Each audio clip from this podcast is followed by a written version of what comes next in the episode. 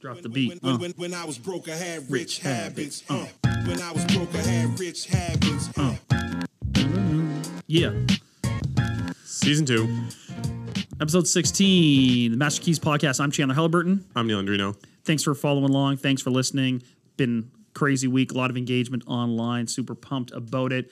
This is episode 16. I think I said that. Yeah. Um, and today we got a guest, Sarah Larbi. Super cool story. Very impressive investor out of Ontario. Um, She started with a full time job, got into it, bought a few properties, and she used a little different strategy in the same sense she did the buy, renovate, refinance setup, but she used short and midterm rentals to really elevate her game and allow her to actually walk away from her job and then focus on what she's doing. So we're gonna bring her on. She's gonna explain all of that, what she has to offer, and then we're gonna go over a bunch of stuff uh, that the government's proposing right now and the, the liberal government's offering and saying that's gonna help fix the market or cool the market or make it easier for people to buy in. Uh, so we want to get her take on it, where she's in Ontario and they probably have one of the most aggressive aggressive markets in Canada. Uh, so we can kind of Yeah. see what she thinks. it's super cool. Again, like you said, she was working a standard nine to five job. She started with one little rental property and then got more and then got some short terms, went a little bit more towards cottage country and is doing kind of uh, midterm, like not nightly, but maybe, you know, a month stay and, and finding that really lucrative. And that's allowing her to get into some uh, kind of cottage development projects. And she just purchased a 22 unit building the other day. So very cool. And I think for those of you out there who are interested in short term rentals uh, and just want to hear another story of how someone else did it um, and you know just a practical example of how you can start off small and in a very short period of time do some pretty cool things. She was able to quit her job. Her partner now may be leaving leaving his job as well. And uh, it's it's awesome. We love seeing stories like this because we both believe that real estate empowers people to have freedom in their life. And so yeah sarah larbi and we're going to have links below to all of her um, her social media and, and and she's getting in now to coaching and, and lecturing and having these resorts. So if you're interested in a resort this August too, she's going to have information about that, a real estate resort. So we'll bring her on now. Okay, we're going to dive right in here. Uh, our guest today, Sarah Larbi. Sarah, why don't we start with uh, you telling us a bit, or our listeners rather, a bit about yourself and what you do and how you got to this point. Awesome. So I will say thank you for having me on. The tables are turned. You guys were on my podcast recently as well. So I uh, I'm in the hot seat today. Um, Yeah. But I am a real estate investor, real estate developer. Uh, I started. I've been doing this for almost ten years now, and uh, started in 2013. Um, I'm, you know, I love the BRRRR strategy, so I have a, a lot of that. I'm also working on a resort and many things in between. Also, a podcast host, uh, TV host of the Everyday Investor, um, and you know, co-founder of the Right Club, and, and all of the good stuff that involves real estate investing, and uh, and also teaching others along the way. all of which we'll link in our however we figure this out. The team will link all that stuff too in this video so people can check it out because there's so much awesome stuff going on with that. Um, what were you doing before that?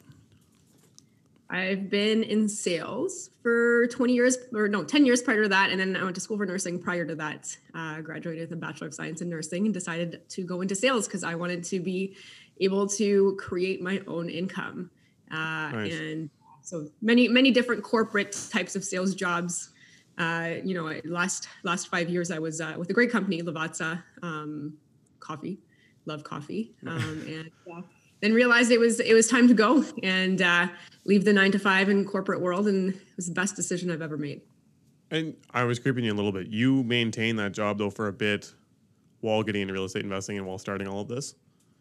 Yeah, so I started uh, in 2013. I was working at, at a different company, and uh, you know started acquiring properties as I was still working full time. And October 2020, realized that I was good to go. I didn't have a plan. I was just like, okay, this is you know, it was I was on my dock having some wine. It was like probably June or something along those lines, and looked through, you know, okay, what do I have in terms of like income coming in? What's my net worth? And am I where I want to be?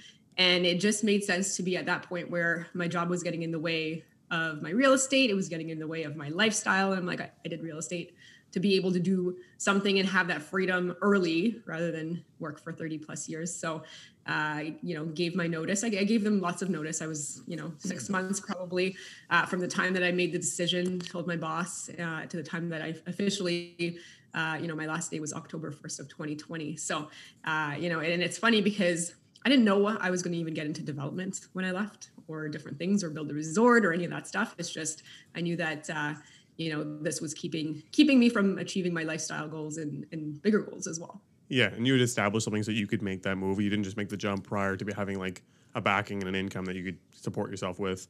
Um, Yeah. You've alluded to this twice now, and I, I'm super curious. The resort. Mm-hmm. Can you flush that out a little bit and, and tell us about that? Yeah, so uh, I bought this piece of land, negotiated a vendor take back in, I want to say it was March of 2021, closed on it in uh, just last, I want to say it was last July or end of June, June 29th.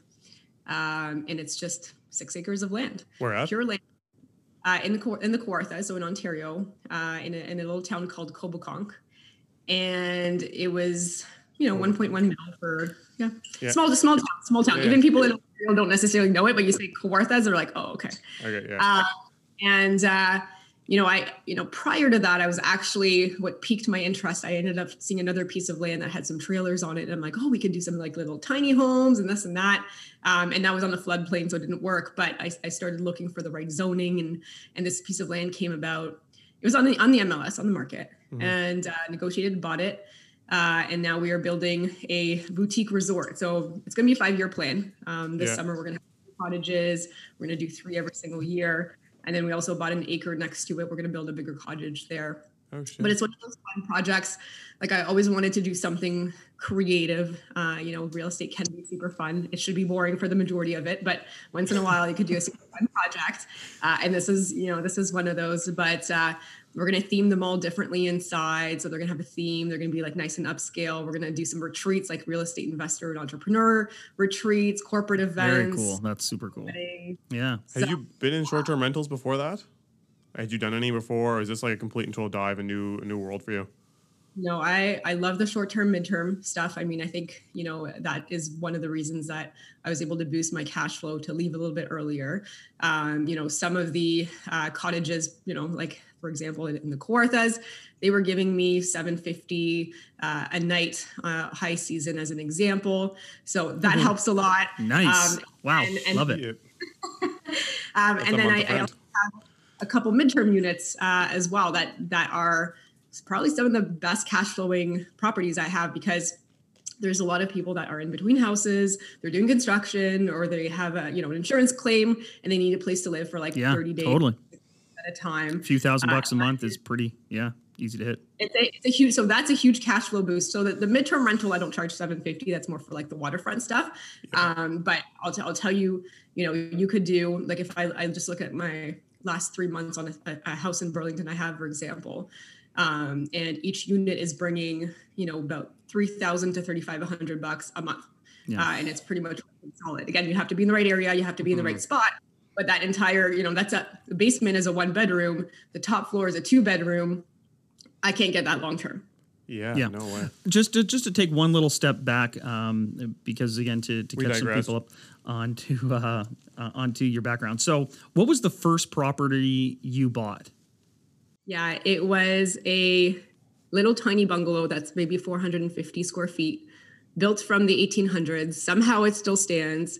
It was the cheapest thing I could find back then, um, and uh, that's that's how we got started. Put the 20% down and figured out, okay, well, my husband was not keen on doing this in the beginning, uh, mostly because uh, you know he's a police officer and, and saw the worst of the worst, of many people, including tenants. So we started off with his sister, and she was our first tenant. Made all the mistakes in the book. I'm like, hey, how much can you afford to pay? And then she's like, this is the cost. I'm like, sounds good. I know I'm cash flowing, but I, I was, you know, we didn't even know what we didn't know back then. And we learned Yeah. so much along the way, made lots of mistakes along the way. And and ironically, she was the one that never paid on time and trashed the place that we had to re-renovate once she left. Uh, Oh, Story now wasn't so good back then. yeah, that's uh, Jesus. not. I'm not at all surprised to hear that, man. um, so you went from that was just a, a single family home, and then what? If you kind of quickly give Straight a to synopsis buying a of- resort. Yeah, how you went from there to eventually resort, and you were also mentioning a 22 unit that you just picked up this month. Oh wow.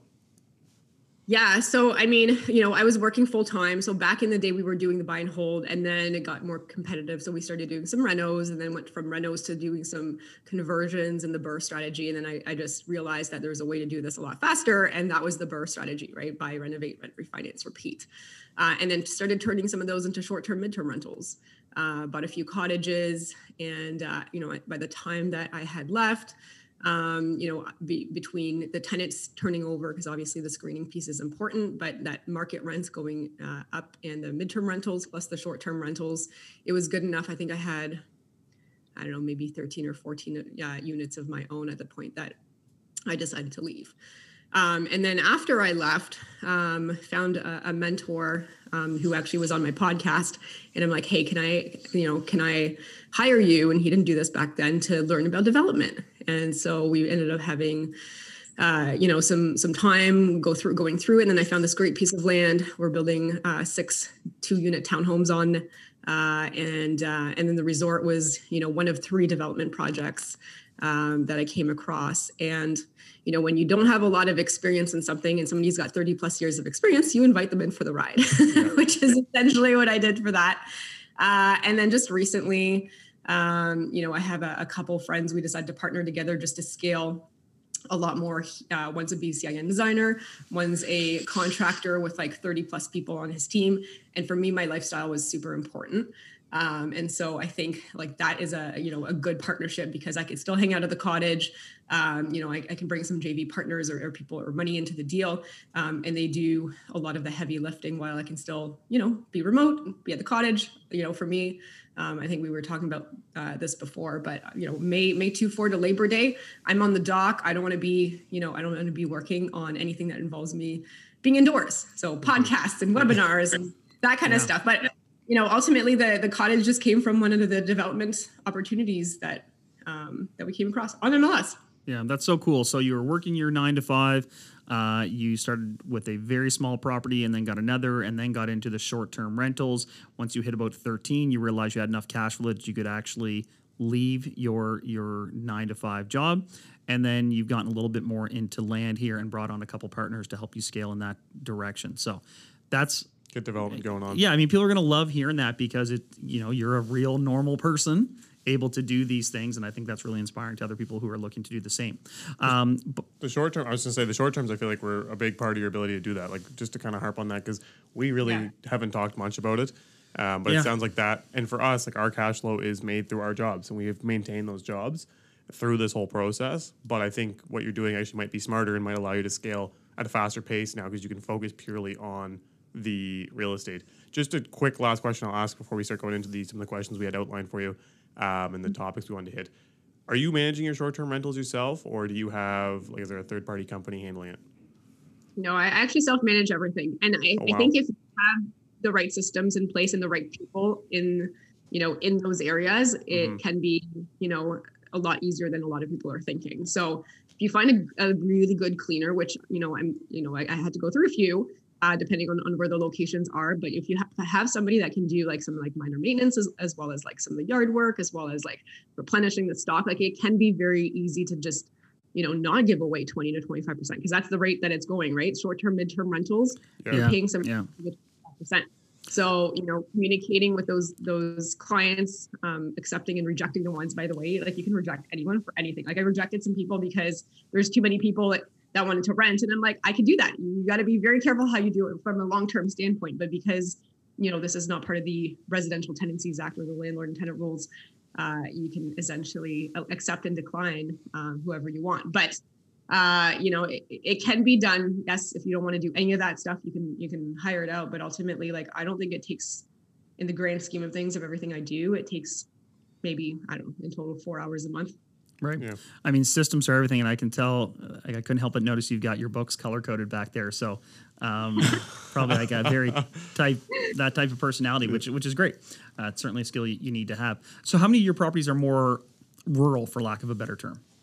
Um, I mean, the the Kawarthas are essentially where I do the developments. That's where the cottages are. That's where the resort's going to be. Um, and so, you know, all the stuff from like the last two years minus the the new stuff that we just bought this this last month is is in the Kawarthas.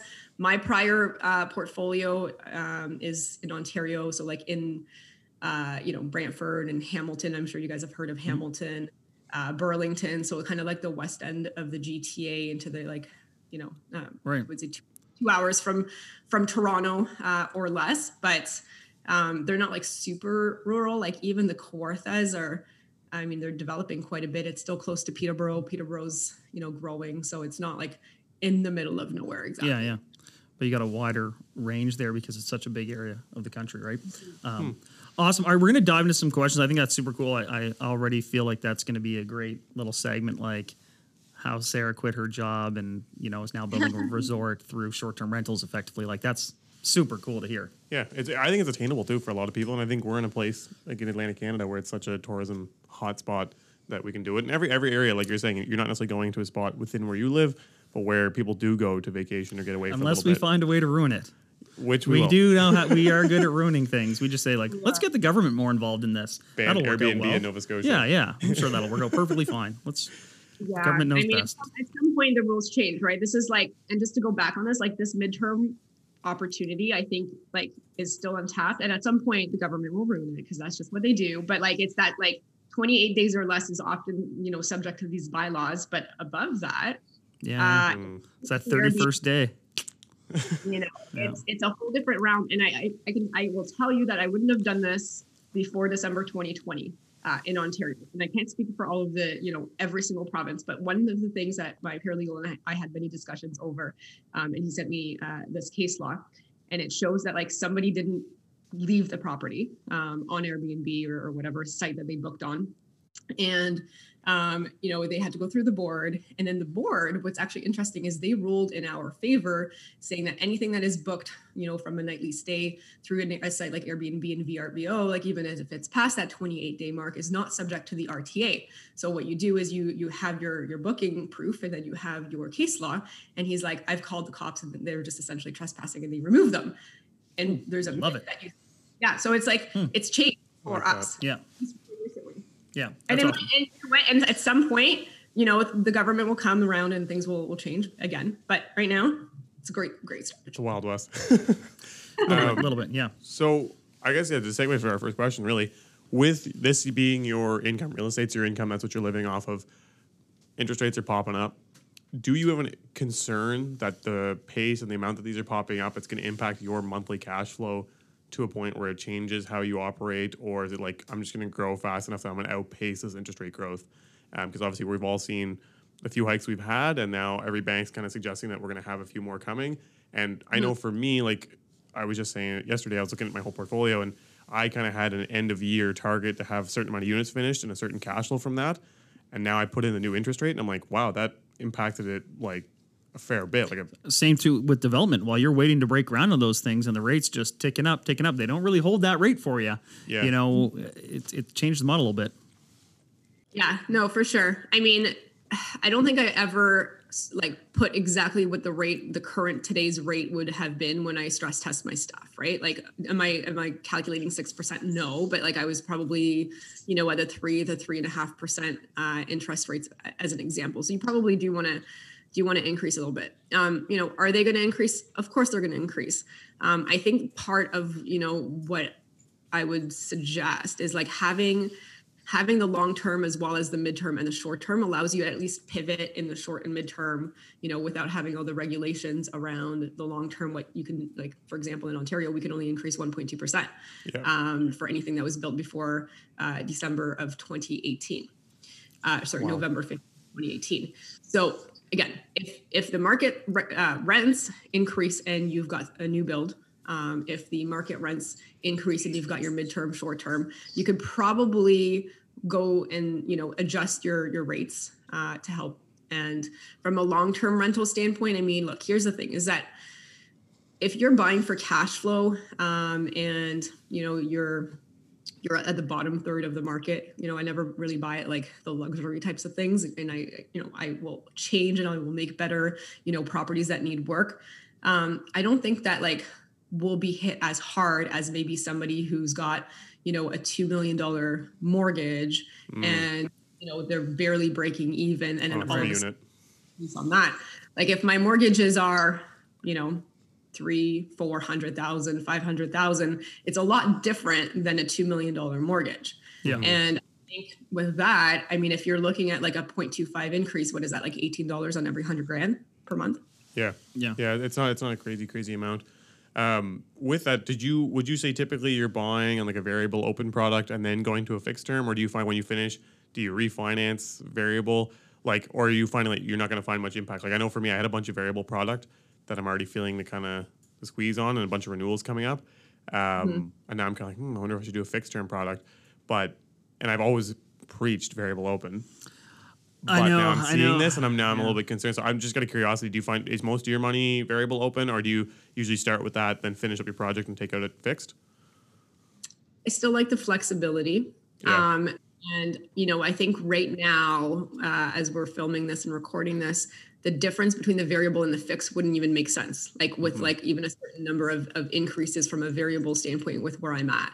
Yeah. And so, you know, I had to look at it with my mortgage broker, and like it probably still makes sense for for us to stay variable. Um, you know, is there a chance in the future I might go fixed? Maybe, but I, I don't think it's time to I don't, I don't I wouldn't panic over it. I think ultimately if you go in your in your fix today, you know, you'll have to look at the difference. But I, I don't think it's in people's best interest per se, unless you can't sleep at night if rates are gonna go up because they will. Um and you, you have to look at like where you're at from a variable standpoint versus where you would be from a fixed standpoint and then just assume like four increases of where you're gonna be from there. Are Yeah. you better off to wait for the 100%. increase? Interesting. Um, all right, we've now we've harped on the government a little bit, how they ruin everything, and they've been busy for the last couple of weeks. So Oh, yeah. today we wanted to dive into some of it, and I think we sent over a couple of questions to you. Um, so we just want to get your take on it because Chandler and I will go on and on and give our take, and we have a very similar opinion. So it's good to get somebody in a different part of Canada uh, doing a slightly different business. It's all real estate, but you're doing it in a different way than I think we're doing it.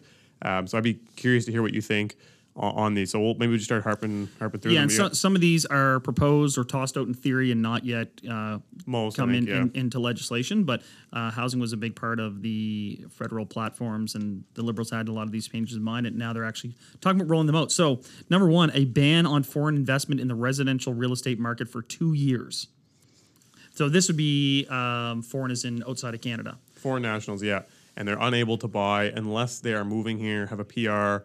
Uh, I think students were potentially allowed, but otherwise you can't just buy and not live here, like for the par- purpose of parking cash or investment. Um, So, do you like? All do you think there's actually any value in that in saving the market? Like, is that they're saying they're doing it because it's going to help out first-time home buyers and, and locals buy homes? Do you think that's actually going to have merit? And I, like for us, I, our percentage of foreign buyers is so low. I don't think we really think so, but I don't. I think everyone here is Ontario and BC are like Yeah. hotspots for foreign money. Here, here's my opinion. I think it's a lot of BS and ways to just get votes from people that don't Yep. understand how it is. Yep. So, in terms of a two year ban, I mean, I think that we have such an inventory issue, anyways. Like, and you look at how many, I, I don't think they really realize like how little amount of that, you know, those foreign buyers are actually buying.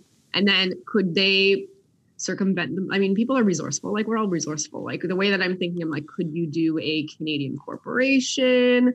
Uh, could you do a JV with a Canadian that's in the country? Hundred percent. I mean, Someone's going to be like, "This is ingenious. I'm going to be a proxy buyer for all these people." Yeah. Um, yeah. I mean, like at the end at the end of the day, I don't think that anything that they've ever done from a real estate standpoint has ever worked in the in the manner that they were was going to work. Um, you know, and unfortunately, it's just going to be a matter of of, in my opinion, letting people build enough and letting people convert if they want to convert, remove the red tape. It's an inventory issue, right? And it's and it's I think it's an immigration issue too. Uh, you know, if if you want to reduce the price, it's supply and demand. I'm not an economist, but this is just basic stuff. And so, you know, can they can it do something where if they're banning somebody, you know, or, or people from a two year a two year ban on investments if you're not from here, I think that's just good. Like for somebody that has no clue what they're doing to be like, they got my vote. That's cool. Yeah. um, Is it? No, no, I don't think so. Like it might for like a month or two as people like figure out how they're going to circumvent it, and they're going to go find a solution. Yeah, it, it, it sounds good. I mean, it sounds slightly xenophobic, but like it sounds, you know, to people who are like, oh yeah, this must be what's going on. These foreign investors are driving the price up. It's such a small part of Less than ninety nine percent of like Canada's market. It, it is not even relevant. Obviously, in Toronto and Vancouver, it's a bit more prevalent. Um, but I, I think it's kind of a PR thing. Um, this one, I'd be curious to see hear your take. I, and I don't have you ever flipped a property, but um, this uh, rumors about a full taxation on the profits as business income if a property is sold within 12 months of the purchase.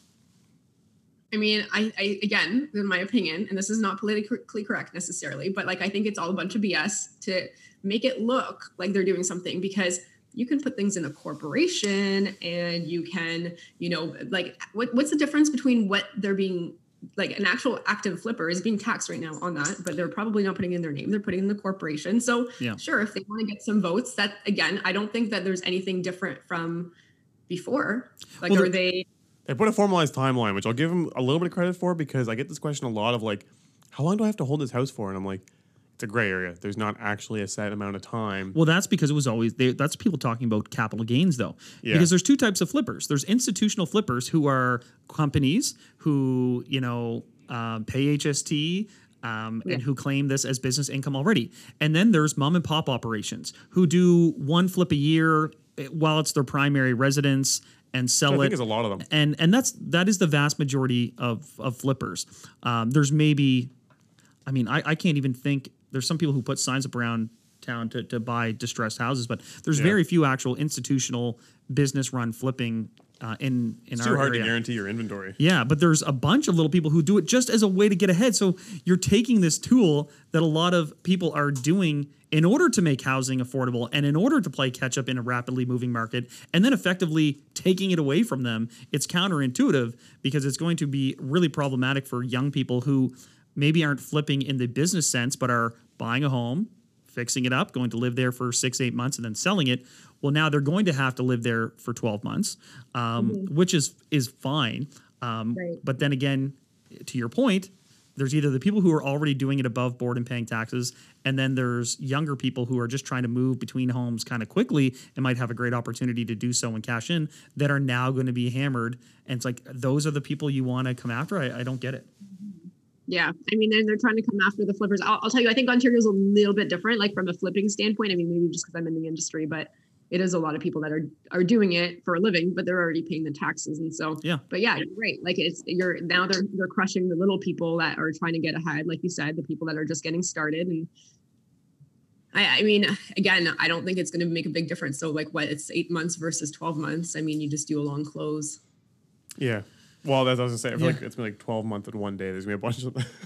Yeah, and I find it's it's the capital gains question that we get more. And it's like, well, either you're doing this as your home and you're living in it and you're fixing it and you're going to sell it and you might sell five homes over seven years Exempt. to get ahead. Mm-hmm. Well, that's if that's legitimate, you know, capital Right. gains is kind of the honor system. If it's legitimate, you're free and clear. But if you are doing this actively as a business, never living in the property, it's like, yeah, you already should have been paying, you know, business tax and potentially HST and and all these things mm-hmm. depending on the scope of the renovation. So it might put a little bit more attention on it to tighten things up in our market where it hasn't really been addressed maybe as as well as has been in yours. But the idea that this will slow or change anything, if anything, it's going to hurt some smaller people. yeah. I think. I, I agree. I, I think they just need to get rid of some of the gray area because it's always been something that's not formalized. So I think there's some value in this, but I, I do think they're targeting the wrong people. I I think there'll be a lot of exemptions that need to be put on this. If they put a bunch of exemptions that allow certain people to do it, I think that makes it okay. Um, this next one is interesting. Assignment sales will be levied GST and HST, Yeah. Well, that, which I think assignments way bigger in Ontario. Like I feel like because we don't have a ton of condo developments here, and I feel like that's where most assignments take place. Um, And that's also where the GST HST becomes more applicable too, because they're see, well they have. I don't even know how the GST HST works in Ontario. How does that work in Ontario right now? GST HST on on pre condos. Like is there is that is basically just included in the purchase price, or they don't charge um, HST on Sales tax. sales tax on new property? There is a rebate. So I don't like this is not really my strategy per se, but from what my understanding is, is that there's a rebate. I think it's like 20. So like depending if the developer, uh, you know, has it included or not. If you are renting it, there's a rebate 24 grand, and then you got to like go and get it back from the government as an example. But I think what they're talking about here with the assignment sale is you know you're buying something uh, with like a 10% down and you're hoping to you know have it appreciate before it closes Mhm. and then sign the contract and i think that there was a bit of a gray area at that point and i think they're closing the loop on that of being able to um, you know now charge the tax on there. And i don't think that like again i'm not an accountant but i don't think that was being looked at as carefully. Because if they're making a hundred grand off flipping a contract yeah there should be tax on there. This is one I actually agree with because uh, this was true speculative buying. Like this was nothing other than speculative buying. And so when you are purchasing something with the sole plan to resell it, like that is a business endeavor, uh, which is a bit different than, especially when the thing doesn't even exist. Right, you're purchasing pre-construction, um, and we had someone come into the office and try to pitch these, and the build-up was like three years. And I kind of said to them, like, um, you know, the government's coming for you, man. Like, this is not going to, they- they're not going to let people continue to flip these pieces of paper for hundreds of thousands of dollars tax free. They're going to lock this down. And Yeah. where it is entirely speculative, that to me makes a, a, bit of sense. I guess my question would be when you buy new construction, there's HST on that purchase or, or sales tax on that purchase. Then when you reassign it for say $100,000 more, is it going to be additional HST on that 100,000? I guess that's probably what it would be, uh, which makes sense because the true value of that new construction wasn't Right. capturing all of the HST components. So, or, or the, I keep we say HST out here because it's harmonized blended tax, but um, so Yeah, I actually HST as well yeah oh do you? okay. Um, so this is one I actually feel makes sense and was legitimate because a lot of these projects, the only reason they were getting out of the ground was because they had a bunch of pre-sales from people who had zero intent of ever closing on on those Does properties. that not make you nervous though? Okay, so like here, here's the thing: is that there's there's going to be some turbulent. I mean, whatever 2025 is when we can get finally get rid of of you know these these people in government right now. I don't know what they're doing, but you know we can't get rid of them until 2025. So we are going to be in for a ride. How much of a ride? I don't know. Um, but to me, like there is investments that make sense, and then there's investments that are very speculative in certain times. Yeah. And this this buying and waiting, and then your only exit being to assign it, and buying a lot of these where you don't expect to close. You have no clue what's going to be the situation, the market, the rates, the mortgage Totally. lending in three years from now. This is when they pitched it at our office. I was like, I don't know about this, guys. Uh, the one thing I'll say for value, I like assignments. I the only so I, I I I totally I think it does suck that the prices go up a ton and the end consumer. Well, you're ends up- talking assignments that are done in three to six months on existing pr- uh, product. but even for the condos, existing product, but are you pl- just planning on flipping the contract or are you planning on closing? Because if you can at least close, but there's what I don't like is people that are buying like 10 of them and their only exit is going to be to assign it. That you never know. And if if you can't assign it because we're in a different market at that point in time, you're closing on all these 10 and you're losing a lot of money. Totally. which so I totally I totally agree with that. So the two things. So I per- personally have not done pre-construction condos or with the long ones. I've done existing stuff and I've reassigned it within three to six months. Uh, and I actually did do. Uh, we basically boiled it back. So if I made whatever it was, let's say 115k, we took the 15 and, and labeled it as HST. You did? We did, yeah. Oh. But that's because we ran through a sales corporation, so it kind of Yeah. made sense as active business income, and like I was charging it as a service.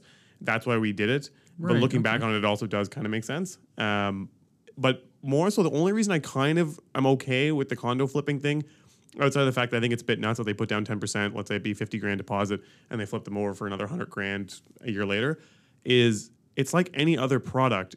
You sometimes do need a middle wholesaler because unfortunately the average consumer doesn't necessarily have the foresight or is not prepared to buy their home three years in advance. Yeah. And so this allows these buildings to get out of the ground, and then That's- there's product available. It's like it's like a superstore, right? Like I don't know that I'm going to want chips on the weekend, and so I can't pre-order my chips direct from Lay's. So superstore orders hundred bags, they throw them on the shelf, and then I can buy one, and I'm paying a markup. Like Lay's is only getting a buck, superstore's getting the other buck I love this analogy. but it's it's the same kind of thing to me. So that's why I'm like, I that's the only reason I'm okay with it. But it, it, it is nuts, and I do know a lot of these people are putting them under contract with no intent to close. So I'm like, it allows the inventory to, to, go up. And, and, and to your point, we're saying that we need more inventory. And if these guys cannot sell these pre-construction things en masse, they cannot get financing, and the building will not get built. And then we have a different problem. Yeah. Um, but it's hard because they are trying to build in. uh, Otherwise, you're saying, we want to build in three years worth of appreciation. We've got to price them at this price Yeah. in order to get the end value. And they'd never sell. And they would never sell. So this is another scenario where, depending on how this is handled, um, it could actually stifle. Uh, like it's going to lower the returns on these assignments, which could in turn lower the number of new constructions built, uh, new construction units That's a built. good point. Yeah. Yeah, that's so a good point to look at it that way. So, but anyways, I was I was just thinking about like that when I had that. price moment. of Lay's chips. You gotta- but the chips are crazy. Going to our next one, and we've talked about this a bit before the Home Buyers Bill of Rights. It Yeah. was quite a laid out document with some pretty serious stuff thrown in there. Um, the biggest one, and Chandler and I were freaking out about it, and I don't know if you looked at it too much, is the idea of re- removing blind bidding. Um, using an open bidding system online where you can everyone can see it, and Have you heard about this yet? I don't know if you yeah I, I have. I mean, I think they do it in Australia, right? They and I don't do. think it's in Australia. Um, it, it isn't currently, but we're going to talk a lot about that. But this is getting picked up a lot this week's news cycle because they kind of snuck this little release out there. And like all these things, they don't say how it's going to be implemented, who's going to be implementing it, when is it going to be implemented. They just like, hey, by the way, we're doing this. We think at some point, and um, the ramifications could be could be huge, right? And buyers want this to have transparency. Um, but what do you think it's going to do for the market? Do you think it's going to slow things down? Do you think it's not going to make any dent? I mean, you're out there buying, right? What, would you like to see this? our seller's not going to subscribe. I mean, I, I think I think I'm still up in the air about how this is all going to work out because, you know, if if you've got like it's just like an auction, right? Like sometimes the auction could make it way worse because you've got you know three, four, five people that are like, I'm getting this house no matter what, and then they keep bidding and bidding and bidding. Is it going to make a difference? I don't know. The only thing I would just say is like look at Australia and just see if it helped. I don't know if it really helped. To be honest, I don't think it has. I think it's made it worse, if anything. But um, you know, from a- from a buyer standpoint, you know, would I like to see potentially, you know, if it was just like the one outlier, right? That's like 100K more and everybody else was in the same place. Like, could that help that person? Maybe. I don't know. I, I don't think I have an opinion about that one yet. I think it could go both ways, but it'll be interesting if they do that. How they're going to implement it and how fast, I don't know. That's an What do you guys interesting. in- That's an interesting thought because it's like, I, I know we always talk about how like when there's 20 offers, like 17 of them or 18 of them are all no, 15 of them are in the same wheelhouse. A couple are just super low, and then a couple are super high. Um, but they're not always always super high, and sometimes the outliers maybe there's not that many outliers, and it might actually like you're saying it might eventually end up causing the opposite where. I know a lot of people are like, oh, if I known it was going to go for exactly. that, That's what I was about to ask. How many times has buyer said, "Well, if I only if I knew it was only going to go for that, I would have gone seven grand higher." It's like, well, Right. now you will know, and you and will have that keep, option. It'll Yeah. just keep like ticking up. So it might end up actually being, I guess, a benefit for sellers, but it could end up actually pushing things up even more so because everyone knows what's going for. But I think it'll help to like level things out a little it'll bit. it'll improve the trust factor because right now there's a lot Yeah. of mistrust of the industry and of sellers and of agents and uh, so it'll hopefully hopefully improve that uh, but again they just threw that out there to the world that hey we're gonna look at doing this and um, no one really knows Vote, right? Is it just something else to throw in the bucket so that people that are trying to buy their first home are always being outbid and outbid, and they're like, "Oh, this would help." Yeah, you yeah. know? Like I like you know th- this is hugely, hugely politically motivated. I mean, we're having a, a situation here where we're going to be taxing out of province people, and these are a lot of people who come here in the summer months. Similar to you've got that area that you're investing in as as people go there. A lot of people come to these small areas of Nova Scotia, and they spend a whole summer there, and they pour money into that economy, um, both in terms of consumer restaurants, the products they buy, but also they donate to the charities there locally. Um, you know, they take part in the local theater, like all of these things that help these communities thrive. improvement. And in a total publicity stunt to you know pander to voters who are experiencing housing crisis in urban areas, they do this thing that just hurts these other places, and it's so so frustrating. That's a that's a five percent increase, right? That they were on a five percent additional tax on anybody that doesn't permanently live there. Five on the D transfer, two percent on your ongoing Annual. property tax. what? Yeah, and you guys already have one, correct? But it's for foreign nationals. Have one what? A, you don't uh, have an buyer's inter, tax. they don't have an interprovincial one, but they do have a foreign buyers tax in Toronto, don't they? Yeah. Yeah, Yeah, it's foreign national. How much is the foreign national tax? I, I want to say I think it was fifteen percent when Kathleen put Yeah, it something like together. that, Yeah. That's insane on a house. Holy. Well, but but again, these are for houses for people that are not living there, right? Like these are pure investment housing, which probably isn't as m- big of a part of the market as as we would think. But this is where we're saying it to other provinces. We're just like Yeah. flat out, like, right. This is this. I think it's inter-province is way worse than than foreign. Because here's the thing: if, if you're somebody in China that wants to get your money out of China because you just want it to be safe, a 15 percent increase is probably not going to you know do much. But then you know like they go somewhere else. They they Yeah. doesn't have to be. They Yeah. I, I think at the end of the day, like that percentage is so small. They're, you know, unfortunately, I think they're just targeting the wrong things, or they're just targeting things that they think that their voters are targeting the media to target voters is what they're doing. But um, I mean, these people that come here all summer, they don't use our healthcare system. Um, you know, they don't use our school system. Like they don't use any of our, you know, resources really. Right? Yeah. All they do is bring money, and we're like, bring more. Yeah, the- the out of Like, give us more. starts. Like it's it's anyway. It's it's Yeah. sad. Um, next one we have on the list. This one I'm gonna skip. This one we didn't really get too much information on, but just making buildings ho- and homes greener. I, I think that's good, honestly. Like, although it's gonna drive up the cost of the houses, uh, a lot of the new homes are built pretty thin. Let's say I don't. bu- I mean, people always criticize new construction. It's so much better than old construction. it man. is, it is, but I still think it could be a lot better. Sure, but we have to realize like we can either make the world super green or we can make the world super affordable. Uh-huh, they the are thing. not the, they the are thing. not going to be the same, Yeah. and this is an ongoing ongoing struggle. Um, anyways, on moving on to the next one. So this it says a one-time five hundred dollar payment to individuals facing housing affordability challenges. That should do it. Yeah, what I don't know. Again, do we, affordability challenges and they need that 500 they're facing a lot of other challenges right is that really going to be applying to anything I don't know how it's going to change. I, again, I feel like I feel like this again is, is that that jab for like a voter person, like to get the vote. It's like, oh, Yeah. if we send everyone five hundred bucks, a few of them will be happy and they'll show up and be interested. is it affordability to buy or affordability to rent I think it's to rent. I think rent. it's sort of like if you are um, housing compromised or housing at risk, you'll qualify for this, and you'll get that check, and it'll come like courtesy of the liberals and the federal government.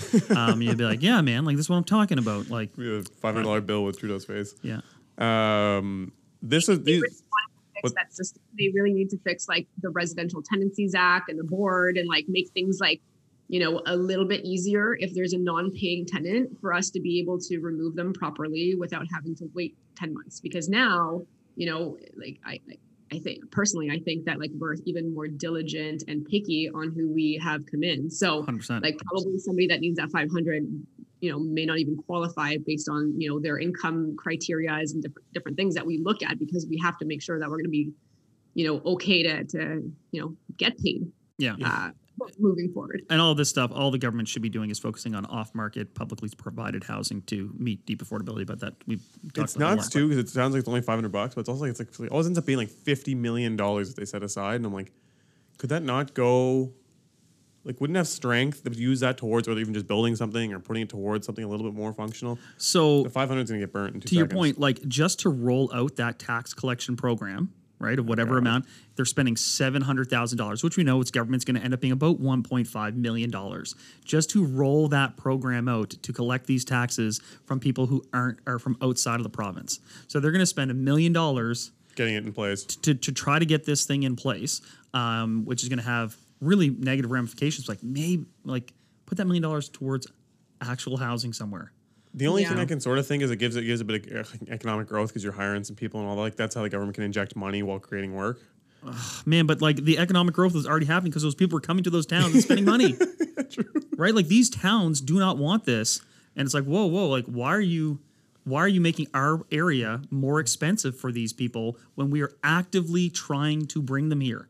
Yeah. Actively. Like when the economy dipped over in Europe, um, the the decline in uh, the tourism industry in these countries was was terrible, or, or in these like little areas was terrible because that was their whole economy for six months of the year. Were these Europeans, these Americans, and these uh, folks coming to these communities and spending money, right? And Yeah. you're, we're basically now saying, well, we don't want them anyway, and and that's a, a decision made at the provincial level without actually consulting those those small towns. But Just making um, me think though what you're doing with the resort would make more sense now because nobody's gonna want to buy, but they will still come, but they'll do short term rentals or month long rentals or two month yeah, long rentals. but you can't buy anything here because we would also tax you. Yeah, Um, Anyway, so on to the next one. The next one I think actually has some value. It's a new TFSA program. I'm not sure if you saw that, but they're kind of blending the TFSA and the RRSP.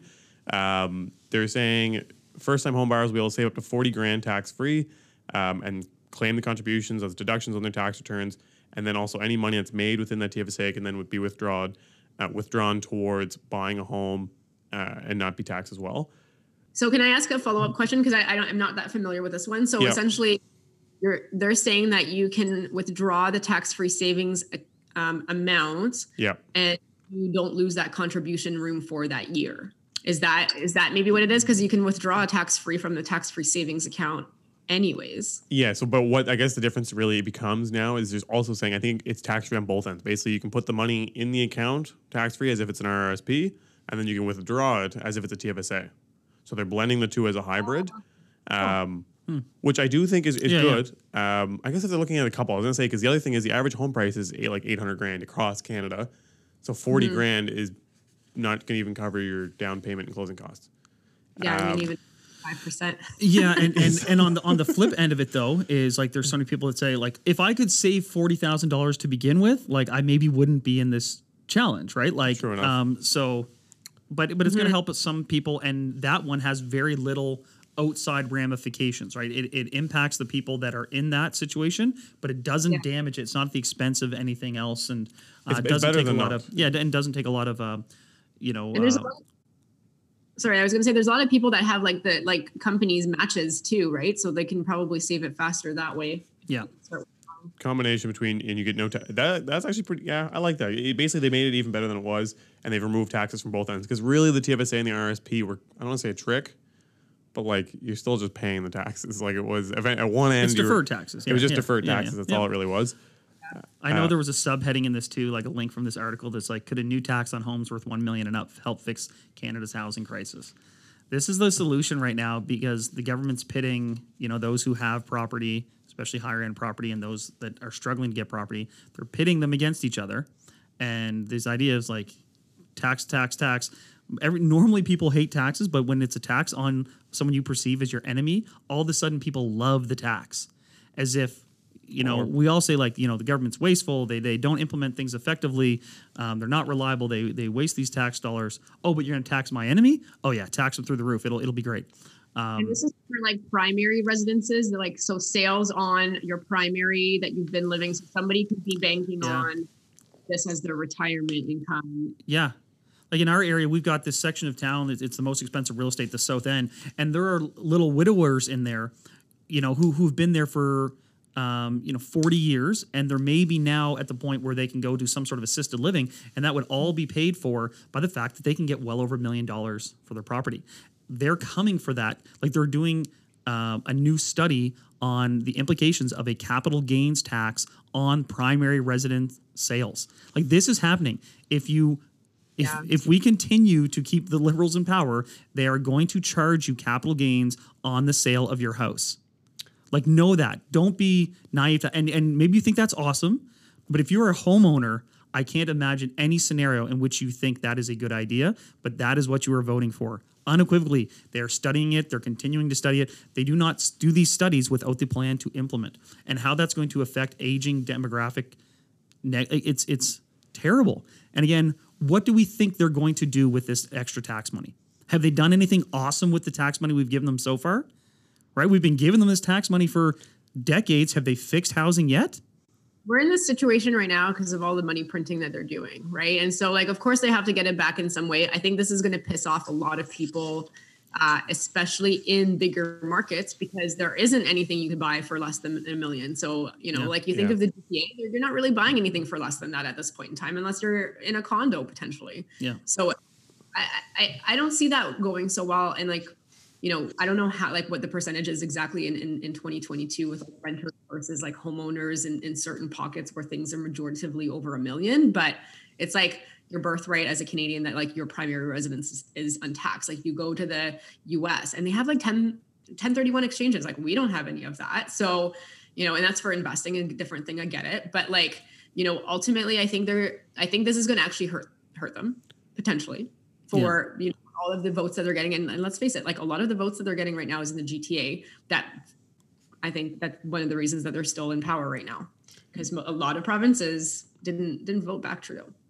Yeah, yeah. So I'm kind of want to go off here for a sec, but like these taxes almost well they do. They always actually cause an increase in the price eventually. So you reference a 1031 exchange in the states because of that and everyone's like well the rich people are saving all these taxes the average rent in the states is like half of what it is in canada the average home cost is like half of what it is in canada because all that happens when these taxes have to be paid is they just get levied into the price like Totally. Like, It anyone who wants to it's gonna sell. change the number that the person is going to need to get for the property in order to sell it. Every time we approach an investor about selling their income, their investment property, it's based on the capital like, gains ah, I would love to sell it to you for this, but that damn capital gains, I got to sell it for more. How is that going to be different when people go to sell their home and they're like, I would have sold it for this, but man, with these taxes, I got to sell it for this. And that is a basic, like economics 101, like the first week of the course, you should be able to take that knowledge from it. And it's just absent in a lot of the rationale for what they do here. it's but it's going to cause the opposite. That's the thing that I don't think anyone's looking at. And again, I like that you referenced 1031 because that is like a proof of concept that yeah, it saves tax for the investors, which boils directly down to the people renting. And that's why you can literally go to almost any American city outside of like downtown New York and rent a place for it like also seven hundred dollars. it also increases inventory, right? And increases the inventory changing hands, which gives more people an opportunity to have ownership and brings down prices. Yeah. I mean, we we we covered so much here. I know you're super busy, um, and and probably off to to something else. Um, but super high level, where do you suggest people invest their money right now? Like location, type of property. Like, what are you seeing out there that gets you excited? I mean, I don't think that there's like a specific strategy, but I would say, you know, anything that like on the exit that you can add some value and recycle your money without banking on appreciation that still cash flows, I like, right? So value add. I mean, we we Yeah. bought, you know, properties that we're converting to multi, you know, small multis. We have uh, I think there's a great opportunity that's still very untapped of commercial conversions to residential. Uh, we're working on a 22 unit, uh, you know, in in Hamilton uh, on that. I think there's also still an opportunity to be creative with the cash flow and go into that short term, midterm. Again, short term is not for every single market. You've got to just make sure you have, don't have any bylaws, but you know, increase your cash flow so that you can take some of the increases that are going to happen with with um, the rates because they are going to go up and you don't want to be all in one type of market. So i think it's important to diversify but but also you know this is where you might not want to do certain things like buying a million dollar condo hoping to sign it and buying five of those you know? Like so i think there's strategies for this time. We're going into some turbulent times. Exactly how and and, and how it's going to all play out? No idea. No idea. But uh, if you if you buy for cash flow and you buy knowing that the you know you're going to do some renos or some value add and Lift, other yeah. Are you know around a certain price you work, backwards i mean you're mitigating some of the risks again there's always risks but that's probably what i would do and if you can take one of those units or two or three boost up cash flow with a, a short midterm type of strategy um, i mean again there's lots of strategies but that's the one i like the most right now Location wise, are you saying like we kind of discussed it earlier? Like it's a little scary if you're in these places that are a million dollars a unit or eight hundred thousand dollars a unit. Would you suggest to people to say like everyone says location, location, location, and if there is a bit of a slowdown, a bit of a downturn, location is very prevalent and important. But to get into those areas now is expensive. So would you say don't be afraid to go into maybe smaller communities or slightly outside of town? Yeah, because ultimately your price of acquisition is probably going to be less and you're probably going to cash flow better in those smaller areas. And here's the thing is if, if the markets go down, I think I was reading something that said about 24%, is that possible? Sure. Um, you know, you, but you don't realize that loss unless you sell and you panic, right? And so you're going to be able to take that, that up and down if you've got, you know, a property in, as an example, maybe one of those smaller markets where you're at least covering all your costs and then some every single month. And if the rates go up, you know, three, four, five times, you're still cash flowing. So I think it's just about, you know, being diligent. Don't overpay for something. Don't get into the, the weeds of things like overbidding and being the 20th, you know, best offer. I won the bid and I was the top, you know, the top of 20. That's, that's usually not a good sign. Uh, you know, and, and the other thing too is like, do you want all your money in the country? Right. I'm, I'm considering Costa Rica and, you know, other opportunities where uh, very easily Pura you can- Love yeah, Costa Rica. exactly, right. So like I'm I'm I'm working with somebody that that's looking at a, a four unit uh, build out, but ultim- ultimately, You want partners? You want partners? Hit us up. I just came back. I was looking down there as well. we love Costa Rica. Let's, let's talk for sure. But here's the thing: is I don't know what's going to happen to this country. Are we going to be locked down in the fall again? If so, I want to be able to leave, and I also like that there are going to be some countries again. This is not just Costa Rica. I'm sure there's other ones um, that you know with 150 thousand dollar investment, just 150 thousand. There's other ways you can go there.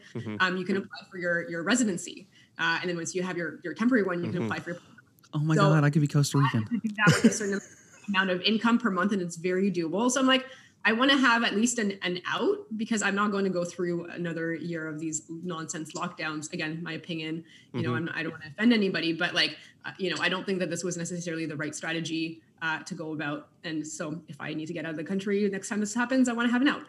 Oh my gosh, Agreed. we like we joked before that we need to start charging tourism Costa Rica because we're promoting the country so much. But uh, seriously, love Costa Rica. Would love to. You, you keep us posted on that Yeah. because you know you don't. I know you don't want too many cooks in the kitchen, but uh, let us know. We'll rent one of your units. Um, listen, I'm so excited about everything that's going great for you. I'm glad to see it. I think it's a really cool story.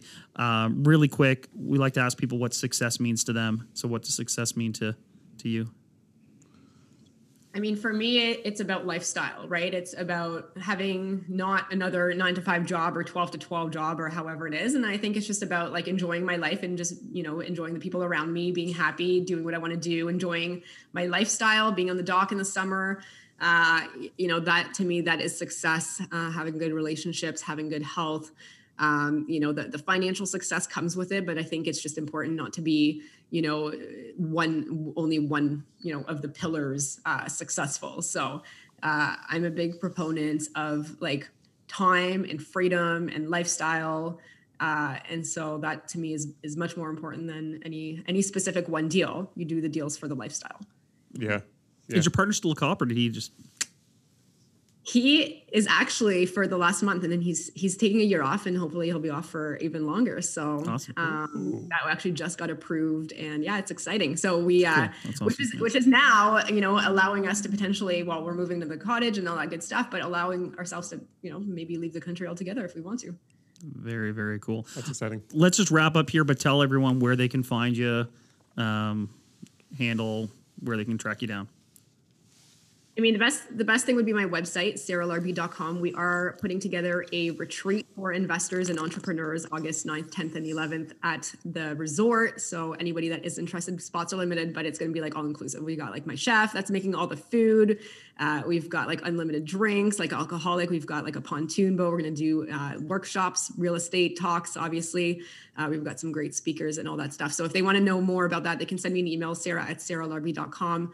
I used to give out my Instagram, but you know my Instagram got hacked and Instagram's not helping me. So uh, unless I get it back, I probably won't go back on it for a while. Right on. Got it. awesome. Yeah, that's that is frustrating. We, we haven't had that actually. I haven't thought about that.